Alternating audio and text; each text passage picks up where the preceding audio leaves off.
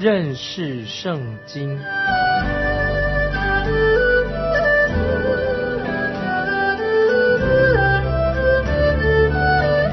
认识上帝的话，把上帝的话带到全世界。本节目是由认识圣经机构和环球广播电台联合制作，欢迎收听。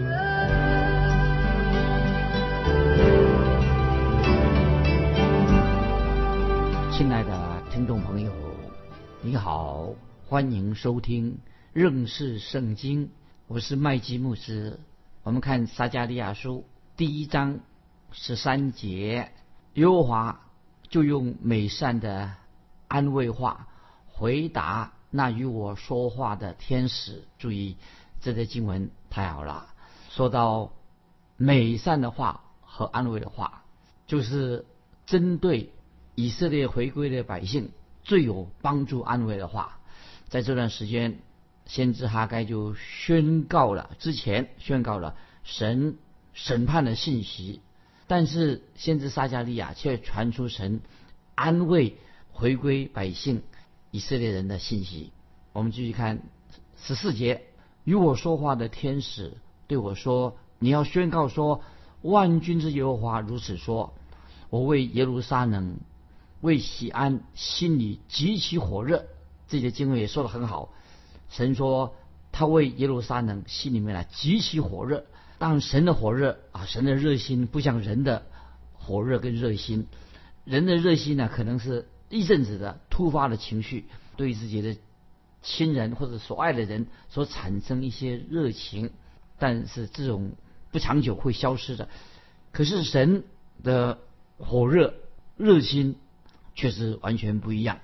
接下来我们看一章十四节的下半，我为耶路撒冷为西安心里极其火热。耶路撒冷因为是神的城，以色列百姓是神的百姓，即使在这种光景当中，神也非常体会到他们现在是受到压迫。今天的时代，我们知道以色列人。到今天，他们所受的痛苦，神也知道，神也关心他的百姓，神的心里面极其火热。我相信有一天啊，神在为以色列百姓伸冤。虽然今天的世人，世界各国的人都会抛弃的，不理会以色列人，但是神会为他们伸冤。我们继续看撒迦利亚书一章十五节：我甚恼怒那安逸的列国，因我从前。稍微恼怒我民，他们就加害过分。这些经文也很有说的很有意思。是神说，透过先知所说的撒加利亚，我从前稍微恼怒我民。这是换句话说，这句话什么意思呢？神就定义之前神神曾经要管教他们，但是世界那些列国啊，这些列强却想什么消灭以色列这个国家。那我们继续看撒加利亚书一章十六节，所以耶和华如此说：现今我回到耶路撒冷，人思怜悯，我的殿必重建在其中，准绳必拉在耶路撒冷之上。这是万军之耶和华说的。那么十六节撒加利亚书一章十六说：现今我回到耶路撒冷，仍思怜悯。那么神要再向以色列百姓施恩典。那圣经说的很清楚，我们神有丰盛的怜悯。那么这又这些经文又说到准绳必拉在耶路撒冷之上，什么意思呢？有人认为说耶路撒冷之上啊拉这个准绳啊是象征以色列耶路撒冷这个城市会渐渐的繁荣起来，将来会有高楼大厦，会成为一个大城市。那么我对这种说法我也有这样的同样的想法，但是。在圣经当中，每当有人拿着量尺或者拿着准绳的时候，要记得哦，神拿着尺啊或者准绳做做量量度的时候啊，代表神要直接采取行动，神要干预的。那么我们现在我们看看到以色列百姓他被掳到巴比伦七十年啊，现在回归到故土了，看到神仍然要向他自己的百姓施怜悯，怜悯那些愿意回归故土、回到应许之地的人。今天呢，地上的万国的人啊，各方各国到今天现在的人，必须要明白，除非以色列的耶路撒冷有平安、有和平，否则今天我们所居住的这个世界永远不会有真正的和平。以色列这个国家是世界和平的一个关键，但是尽管现在的啊这个恢复国的以色列国，一九八四年啊他们复国了，现在国家越来越繁荣，也很盖了很多的新型的建筑物越来越多了，但是今天的复国的以色列国，现在的以色列国还没有真正的归向主耶稣基督，没有归向独一的真神。现在他们虽然已经回到自己的地图了，啊，开始重建他们的城市的，啊，那犹太人啊也有这种复国运动，也非常的积极，但是大多的犹太人，这些以色列人啊，还是分散在分散在世界各地，因为他们还没有真正的归向独一的真神耶稣基督，归向真神，所以今天我们看见这些以色列百姓继续会受到破坏，因为。耶路撒冷的和平和世界的和平是互相相关的，听众朋友，只要我们看看看看以色列过去的历史，我们就可以明白的。耶路撒冷这个地方，这个城，在未来的预言当中非常有关键性的一个地位。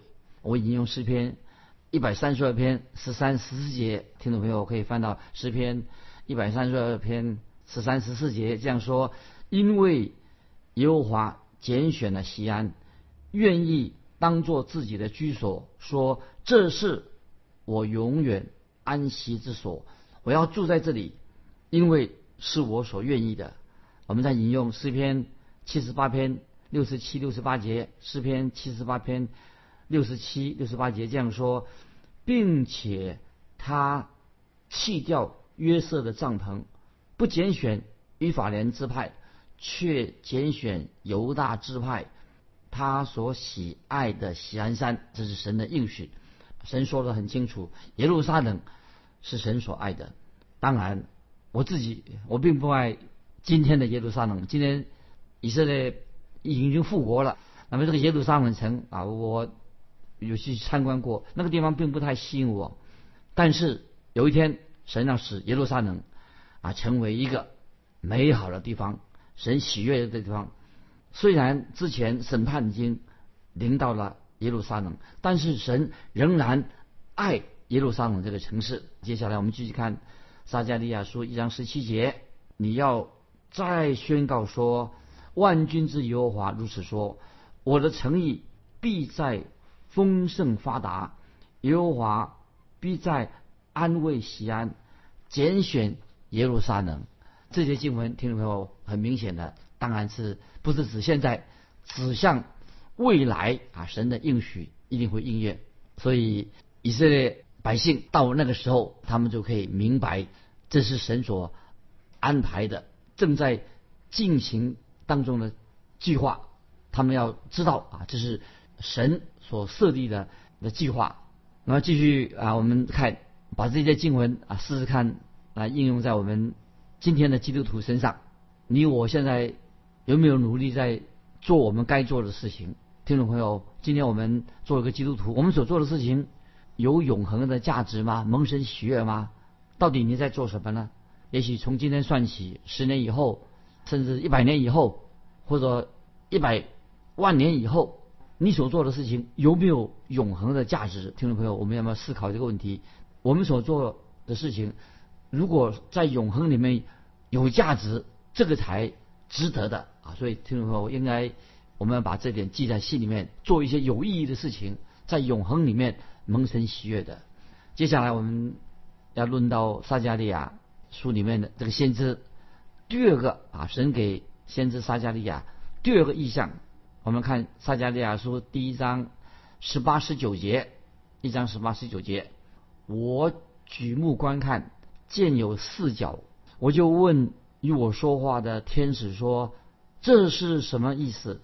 他回答说：“这是打散犹大，以色列和耶路撒冷的角，这些经文非常严厉哦。那么我把这个四个角这个意象，就是看作一个啊神的给他们一个意象，四个匠人，这意象里面也有四个匠人，看作是另外一个意象啊，是另外一个意象。很多的圣经注释解经家把这两个意象他们合在一起，作为同一个意象做解释。但是我认为应该把这这两个意象分开来解释。我们这个时候，我们看见先知撒加利亚看见四个角啊，这个意象，这个四个角代表什么呢？就是指分散在耶路撒冷，以及分散在犹大和以色列，也分散在北国跟南国啊，这是指四个角这个意思。这个角是象征什么呢？这个角象征说，这个外邦人啊，外邦人的统治者，这个角代表外邦受到外邦人的统治。在但以理书七章二十四节，听众朋友我们也可以做参考。但以理书七章二十四节说到，至于那十角，就是从治国中必兴起十王啊，所以注意啊，这个十角就是十个王。那么同样的，在启示录十七章十二节说，启示录十七章十二节说，你所看见的那十角，就是十王，他们还没有得国。但他们一时之间要和兽同得权柄与王一样啊！这些未来的预言啊，就是讲到启示录十二章所说的啊。从这些以上的经文看来，这个角代表什么？注意听到没有？这个角乃是预表象征着外邦的世界强权。所以哈该跟撒加利亚他们两位先知，特别是撒加利亚。所看见的这个四个角是象征什么呢？象征外邦的国家，外邦的世界强权，指哪些国家呢？啊，下面听众朋友注注意，神给撒迦利亚先生所启示的这个四个角，那么这些外邦的世界强权，指到底是指哪些国家呢？要注意，分散在以色列的四个外邦强权，当然我们知道这四个外邦强权，一个是指巴比伦，一个是指马代波斯。接着是什么？希腊大地，第四个就罗马帝国的强权。所以分散的以色列百姓就受这个会经历过这四个外邦外邦人国家四个强权所控制。那么在下一个意象啊，我们就可以明白的。那么神要对付，看到神要如何来对付这四个强权。第三，第三，第三个又说到什么？第三个是四个。匠人的意象，为什么他们称为匠人呢？表示说他们很有本领，这是很有本领、很有技术的啊。比如说，他们也许是工匠、做工工匠或者铁匠，做这些匠人，表示他们是很有本事的。因为铁匠要受过训练的。我们继续看下去，《撒迦利亚书》一章二十到二十一节，耶和华又指四个匠人给我看，我说。他们来做什么？他说：“这是打散犹大的脚，使人不敢抬头。但这些匠人来威吓列国，打掉他们的脚，就是举起打散犹大地的脚。”撒迦利亚书一章二十到二十一节讲到神兴起另外一个意象，然后我们看要怎么解释。那么我们先这句话说：“我说。”他们来做什么？这个意思就是说，那么这些匠人、这些工匠、这些铁匠、工匠，这些有有能力、有技术的工匠，他们在这里要做什么呢？啊，注意那个经文怎么说呢？他说：“这是要打散犹大的脚，使人不敢抬头。但这些匠人来威吓列国，打掉他们的脚，就是举起打散。”犹大地的脚，听到没有？这些经文我们很清楚知道。当然，这是读起来啊，这是令人很稀奇的一个预言之一。那么，我再解释这四个匠人到底是指谁呢？当然，虽然很多的神学家啊，这圣经学者有不同的解释。有些圣经学者他认为说，这个就是象征神用一个超自然的方式，使用一个超自然的方式来对待这些外邦的国家，包括对待以色列啊，神要用行一个超自然的方式来处理这样问题。但是我个人认为不是这个意思。那么这里所说说的铁匠或者工匠，都是为什么提到铁匠跟工匠呢？就是表示说他们是懂得做建造的人。那接下来我要介绍有一位圣经学者啊，圣经学者安克教授，他写过一本撒加利亚的注解书啊，我要引用他所写的给听众朋友做一个参考。那我我的看法跟这位教授安克教授。这个神学家啊，说看法比较相近。他怎么说呢？他他是这样解释说：他说这四个角，四角在撒加利亚说四角，象征着四个世界上的不同的世界强国啊，或者列国，世界的强国。那么跟这个路加福音二十一章二十四节主耶稣所说的外邦人的时期，意思说这个四角四个角就象征着。啊，四个强权啊，四个强国列国，跟路加福音二十一章二十四节主耶稣说的，这是属于什么外邦人的时期。那么这四个铁匠匠人，他们会就是说怎么样？他们成为就是象征着世世界的强权。那么这个四个强权做什么呢？他们是来贺主，会来贺主，或者会作为什么？这四个强权会打败以色列。百姓，他一样这个强权也会成为以色列国的危机，也是什么会打散这些攻击以色列的敌人。这个以后我们再慢慢的解释。这里提到啊，就是说这个强权来贺主，一方面是打打打败以色列国，也打败那些攻击以色列、强占以色列那些敌人。那么，所以让我们听众朋友。啊，先做这样的了解。以下我就摘录这位学者怎么说啊，给听众朋友做一个了解。这位教授安克教授啊，他说我就用他的解释，他说这是指外邦人的时期，解释外邦人的时期。这个外邦时期，他说跟但以理但以理书第二章跟第七章所说的所的预言的三个角意思是相同的。但以理书也说预言。撒加利亚说，也说预言啊。那么还有耶稣自己所说的外邦人的时期，就是指这个三个角所说的啊。这个跟我们撒加利亚所说的，这里特别提到第四个角出现，除了三个角之外，还出现第四个角。这个四个角代表什么呢？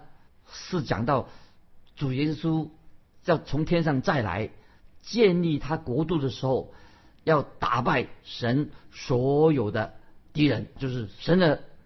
神百姓的敌人，主耶稣将要完全把他们击碎啊！这个是从诗篇第二篇一到十二节，听众朋友就可以可以了解啊，可以参考诗篇第二篇一到十二节。第一个角是指什么呢？就讲到很明显的巴比伦帝国，我们知道是第一个角是指巴比伦帝国。第二个角是什么呢？